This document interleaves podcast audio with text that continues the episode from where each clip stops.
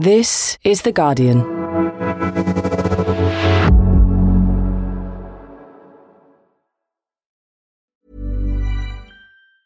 Tired of ads barging into your favorite news podcasts?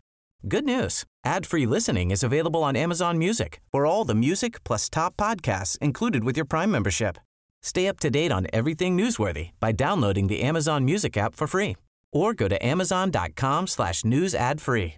That's amazon.com slash news ad free to catch up on the latest episodes without the ads.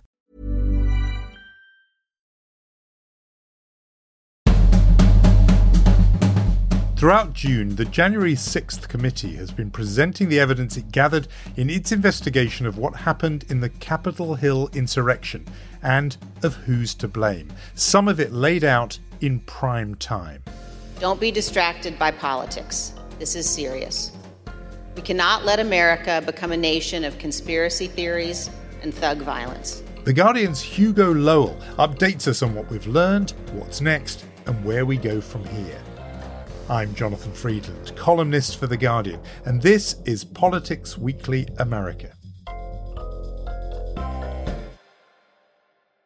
I think everyone uh, that has seen the images of January 6th uh, has seen the images of these people breaking into the Capitol, storming through the rotunda, you know, are scarred by that. It's a, it's a really harrowing moment, um, regardless of, of what line of work you're in or or what you do or you know what political party you belong to. It's just for more than a year, Hugo's been following the ins and outs of the January 6th House Select Committee, which is investigating the attempted insurrection on the United States Capitol at the beginning of 2021. We knew going into the hearings that the committee believed Trump um, committed crimes, that he potentially defrauded the United States and uh, conspired to obstruct an official proceeding. Those are things that they had mentioned in court papers, but they really hammered home the evidence behind those conclusions in the hearings, right? They're kind of presenting evidence that Trump knew that the election was not stolen or should have known that the election was not stolen because everyone around him, from his attorney general Bill Barr, you know, Trump campaign managers, White House counsels, were all telling him uh, his claims of election fraud were nonsense, and yet he proceeded to push uh, strategies to return himself to office based upon those lies anyway. Uh, and I think that sets up where the committee was always trying to go, which is if the Department of Justice ever wanted to prosecute Trump, then they have the evidentiary basis to do so. Uh, and they have the intent to do so, because this is always going to be about intent. Did Trump have corrupt intent to obstruct a congressional proceeding? Did he have corrupt intent to defraud the United States? And that corrupt intent can be shown by the fact that he showed willful blindness, is the legal doctrine. He showed willful blindness towards what he was being told that the election uh, was not in fact stolen. So you've said to, said something there that goes to what a lot of people think these hearings are really about, which is that they are in effect doing the groundwork, sort of rolling the pitch for the Department of Justice to then prosecute. But is that your reading of it? That this is what we have been seeing is actually a communication between this congressional committee and Merrick Garland, the head of the Department of Justice, the Attorney General, uh, saying, okay, guys, here's the evidence, now go do your job. Publicly, the committee will say that that has not been their intention. Um, you know, they're a congressional committee. They have a legislative aim, that is to write new laws, uh, close loopholes that allowed January 6th to happen. But having said that, I think the committee has stumbled into the fact that Trump potentially did commit crimes. And once you do that, it's very difficult to ignore. And so you have this, this kind of parallel universe where there is a Department of Justice investigation happening, and at the same time, you have this congressional investigation happening, and the congressional investigation kind of are announcing their results first, ostensibly to tell the story of January 6th to the American people, but also at the same time telling the story and, and unveiling their evidence to the Justice Department. I mean, the Justice Department is not supposed to get involved in politics. Uh, and, and for that reason, the congressional inquiry and the criminal inquiry have to be kept on separate tracks. And so I think there is an element of the committee showing their work to the DOJ and saying, look, this is what we've uncovered now. You take it from here. And what about the purpose that isn't that? The purpose that isn't addressing the Department of Justice, but is instead addressing the American people, uh, if you like, presenting their evidence to the court of public opinion. Judged by that standard, what have been the standout moments of these hearings? The standout moments have all been legal and criminal issues. There's, there's stuff about how Republican members of Congress were seeking presidential pardons from Trump in the days after January 6, how John Eastman, Trump's uh, lawyer, who came up with or conceived of the idea and the strategy to have Pence throw out the election on January 6th sought a presidential pardon. The pardons, for instance, you know, have been have been a very big deal, but they speak to potential crimes and it speaks to potential prosecutions for the DOJ.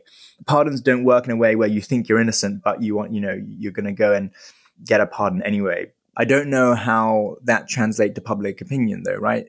I was thinking that one moment that might have really cut through was Trump's own, it came in that first string, Trump's own attorney general, Bill Barr, saying that his view of the claim that the election had really been won by Donald Trump and had been stolen from him was were bullshit. And, uh, you know, he was indignant about that. And. Um, that seemed to be a moment that whatever you know the political jargon and the legal jargon that sometimes populates these sorts of inquiries and hearings that would get through to people? I think it was a standout moment for sure. I think the the reason why I say in terms of the court of public opinion why it's difficult to gauge is because America is so divided and people coming into these hearings already had or most people already had their minds made up. I mean, Democrats believe that Trump was responsible. Um, most Republicans believe that Trump wasn't responsible. They might think it was what happened was abhorrent, but they might not place the blame at the feet of Donald Trump. And so you have this very narrow sliver of people who could be swayed by these hearings. And, you know, that has always been the target audience the committee has been trying to trying to influence. But it's a subset of people that have to that have to have an open mind about what happened on January 6th, don't already have an opinion, and also were watching these hearings. Yeah, that's a vanishingly small uh, demographic, I can imagine. We found out on Wednesday that there are going to be more hearings in July rather than finishing up. On Thursday, the focus was on Trump's attempts to pressure the Department of Justice to his own ends. Uh, why, why the need, given how many of these they've been and how extensive and detailed they've been? Why the need for more hearings into the next month? Well, so they're going to keep the last two hearings that they were going to do anyway. They're just they're just moving that back slightly. Um, the House goes on uh, recess this Friday, and then they're going to come back on July 12th. So we don't have a full schedule yet, but there's talk about adding another hearing. The chairman of the committee, Benny Thompson, has been very clear that if it takes more hearings to tell the story of January 6th, then they will do that. It's a work in progress. We could stop, but if we find out additional information that can help us, you know, we'll include it. Um, the way they've, they've structured the hearings so far has been to say, well, we believe Trump had a multi pronged plan, a seven point plan, in fact, to overturn the results of the 2020 election, which culminated with the Capitol attack. They they have very tightly structured it. I mean, it really could be like a sort of Netflix limited series, you know, with seven episodes. Do you want to just talk us through what the seven elements are and how they've structured this this narrative, this story as they've played it out over the weeks? They start with part one, which they said was Trump repeatedly and aggressively lying to the public that the election was stolen from him. That started on election night. We were getting ready to win this election. Frankly, we did win this election. Uh, part two was this corruption of the Justice Department. Trump sought to replace the acting attorney general with a loyalist so he could kind of weaponize the DOJ um, to have them support and uh, endorse his election lies. Part three Trump corruptly and repeatedly pressured Vice President Pence to violate the Constitution with a plan he knew was unlawful. All Vice President Pence has to do is send it back to the states to recertify, and we become president, and you are the happiest people. Which was to refuse to count the certified electoral votes on January 6th. Part four Trump improperly pressured state election officials to change their state's election results and undermine effectively the will of the voters by flipping their state's results from Biden to Trump. I just want to find 11,780 votes, which is one more than we have. Part five was Trump's team, including his lawyers, telling Republicans across the country to manufacture these fake slates of electors and send those fake election certificates uh, to Congress on January 6th to confuse and to deceive Republicans in Congress into saying, oh, there's dueling slates of electors, and so we need to hand the election to Trump. And then part six, Trump effectively seemed to summon and assemble this mob of supporters in DC and told them at the Ellipse rally to march to the US Capitol. Because you'll never take back our country with weakness. You have to show strength and you have to be strong. And then part seven, um, despite the violence uh, unfolding at the Capitol and Trump knowing and watching it on TV, uh, he refused to call off the rioters and refused to call out the National Guard to dispel the violence even hearing you set it out like that, it sounds like such a compelling case. And I know you, you've been telling us, and others have made this point too, that actually in America, so many minds are made up, uh, and that people more or less come into this with fixed views and they can't be budged. But let's imagine that narrow group of people that that, that, that do uh, sit somewhere in the middle and are not fully convinced one way or the other. To those people watching, have there been some unexpected heroes from this story, and who else, who have been, who have emerged perhaps as the villains of the piece besides the obvious? Well, I think the the chairman and the vice chairman of the committee have emerged as relative heroes, right? Benny Thompson. Good morning. Who has kind of shepherded this committee through 11 months of investigation because those numbers aren't just numbers, they are votes. They're your votes. They are the will and the voice of the people. And the very pretty deftly. I mean, he's also the chairman of the House Homeland Security Committee. There's kind of really understated and calm, kind of grandfather-like figure. You know, you feel safe around Benny Thompson. I think is, is what one person at uh, one of the hearings told me.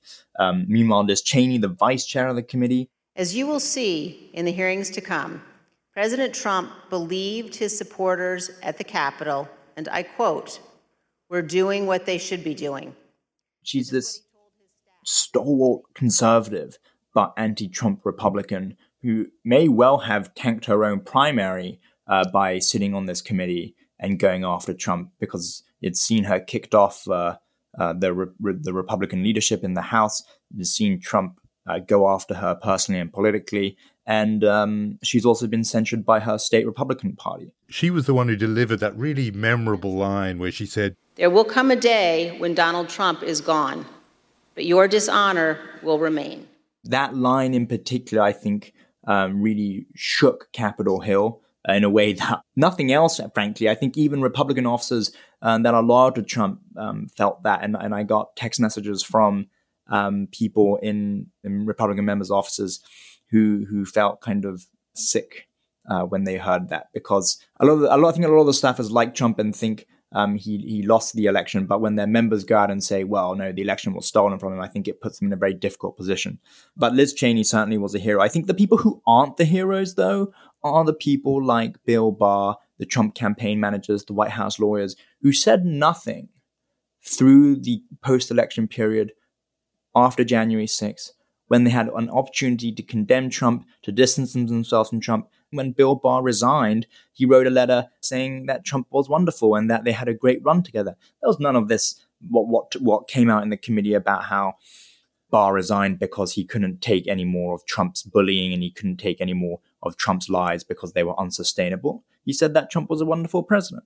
And so I think there's a lot of reputation laundering that that is going on now, and I think those people shouldn't be considered as heroes. Fascinating, because there has been some good press for Bill Barr calling bullshit on the president's lies. There's also been good press for Mike Pence, because realizing the huge pressure that Trump was putting on him to abuse his ceremonial authority and somehow refuse to certify Joe Biden's election, and in the end, Mike Pence refused to do it, and he's been getting some pretty good press. We are fortunate for Mr. Pence's courage on January 6th. Our democracy came dangerously close to catastrophe. That courage put him in tremendous danger. Do you think that too is undeserved for the reason you've just said? Yeah, I think so. I mean, what, Pence didn't destroy democracy and so we should praise him? I mean, the guy did his job. So this whole thing about how Trump, uh, Pence saved democracy by refusing to cave to Trump's demands is just is just kind of laughable. I mean, you know, let's say even if Pence had gone ahead with Trump's plan, you know, th- then what? You know, it's possible that the court step in. It's possible that other Republicans step in. It was not exactly clear that Pence's individual role in standing up to Trump and wagging his finger in Pence's face, uh, you know, made him into the savior of democracy that I think people Uh, are now characterizing him in, in, in some places. No shortage of villains, though. Obviously, Donald Trump himself.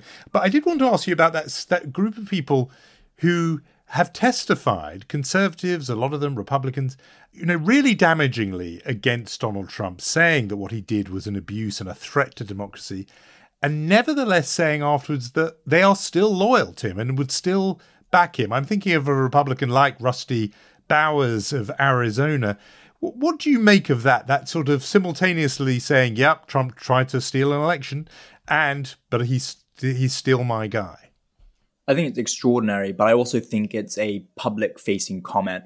I mean, Rusty Bowers, the, the Speaker of the Arizona House, he had death threats made against him, his family, while his daughter was dying in their home. And then, you know, Rusty Bowers says to the media and, and says says on air that, well, he would still vote for Trump again if he was the Republican no- nominee in 2024. The thing that really is just extraordinary and remarkable, and you run out of superlatives sometimes, is how these Republicans who were so wronged by Trump and who had to suffer so much at the hands of Trump, like Rusty Bowers, are, are prepared to, you know, back him in public because they want to keep their positions of power.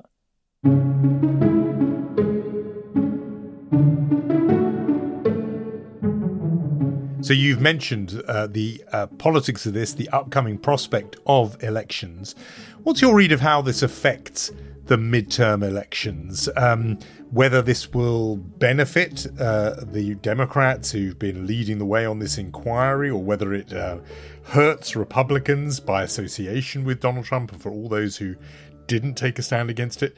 Do voters care about this? Will this be an issue in the midterms? How do you think it plays out in November? I don't think it becomes an issue for the midterms at all. I think people thought, oh, it would be good to carry Trump through to the midterms because, you know, nothing drives Democrats to the ballot like Trump. But then, of course, the Biden administration is facing record high gas prices, high inflation, and these are the pocketbook issues I think that people really care about. I think, you know, one indication of the fact that the Capitol attack in January 6th is not going to loom large in the midterms is that the Democratic Congressional Campaign Committee, that's the the elections arm of the House Democratic Conference, is not looking to weaponize or or message on January 6th at all. In fact, a lot of their efforts have been on how Biden is trying to combat rising gas prices. It's been about, you know, Republicans are trying to get abortion rights. January 6th doesn't feature anywhere. And the Democratic pollsters that I spoke to um, last week told me that they weren't looking or they weren't being commissioned to do any polls on January 6th for the uh, midterms. Fascinating. What about the man at the centre of this whole story? What consequences will there be, do you think, for Donald Trump as a result of all the evidence that we've heard set out over these uh, weeks? It's really difficult to say. I think the evidence presented at these hearings have been very compelling. And Merrick Garland, the Attorney General, has said publicly that he's watching. You know, the two original crimes that the committee accused Trump of of committing in court filings back uh, in March uh, remain probably the most likely crimes that he could be charged by. So that's obstructing a congressional proceeding or an official proceeding. That statute says through action or inaction. So the very fact that Trump didn't do anything to call off the rioters as commander in chief, that could speak to that inaction part of that statute. The other potential crime is defrauding the United States. I mean, he was telling the entire country that the election was stolen when he or a reasonable person would have known, based on the advice of his lawyers, that the election wasn't stolen, that how that all contributed to him um, trying to get Pence to overturn the election. There is one more very simple thing that he could be charged for. Trump's campaign and Trump himself telling people to donate to his official election defense fund, which didn't actually exist. That could be mail fraud, or that could just be regular fundraising fraud. And sometimes, you know, the easiest ways to secure convictions are to go with the simplest crimes. You know, if you if you could charge Trump with seditious conspiracy, you know, that would grab headlines. But if you charge Trump and you were able to secure a conviction against Trump for something like fraud, he would still go to jail. I think there are myriad ways this could go. It's not exactly clear which one the Justice Department will take, if any. But I think the potential for criminal charges are very much on the table after the committee outlined its evidence.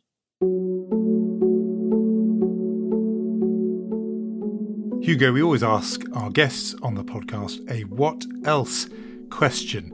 And I thought we would ask about gun safety. The United States Supreme Court on Thursday struck down a New York law which sought to limit the presence of guns in public. But just in the political sphere, you obviously follow Congress. Most people, after that horrific massacre in Uvalde, Texas, which left 19 school children dead, predicted that the politicians would almost certainly do nothing. And yet, as you and I speak, uh, a bill proposed by the Republican Senator John Cornyn seems to be making progress in the Senate.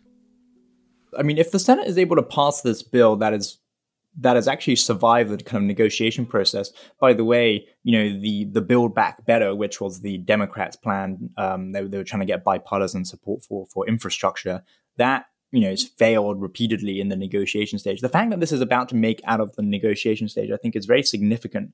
Um, and if passed, this would obviously be the most consequential gun reform legislation that has uh, passed in, in, probably living memory. Um, if the Senate passes it, the House is very likely to pass it, given it's controlled by Democrats. So I think I, I don't know what it means for the Republican Party at large, because this kind of has taken everyone by surprise, including on Capitol Hill. I think it also reflects the fact that Republicans in the, in, in the House and Senate are starting to wake up to opinion polling that suggests most people think there should be some sort of gun restriction um, so that an 18 year old can't just buy a weapon of war and go shoot up kids. You know, they're very, they're very attuned to public polling. And I think the fact that that skyrocketed in the days after Uvalde uh, might have been the impetus for them to really sit down and try and figure out something uh, on gun reform.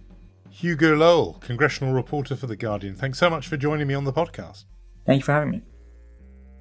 And that is all from us for this week. Do make sure to tune in to our sister podcast, Today in Focus, next Wednesday, as they speak to Lawrence Douglas, an Amherst College professor and Guardian opinion contributor, who will delve deeper into the growing case against Donald Trump. So search for that wherever you get your podcasts. But for now, it's goodbye. The producer is Danielle Stevens, the executive producer, Maz Ebtehaj. I'm Jonathan Freedland. Thanks, as always, for listening. This is The Guardian.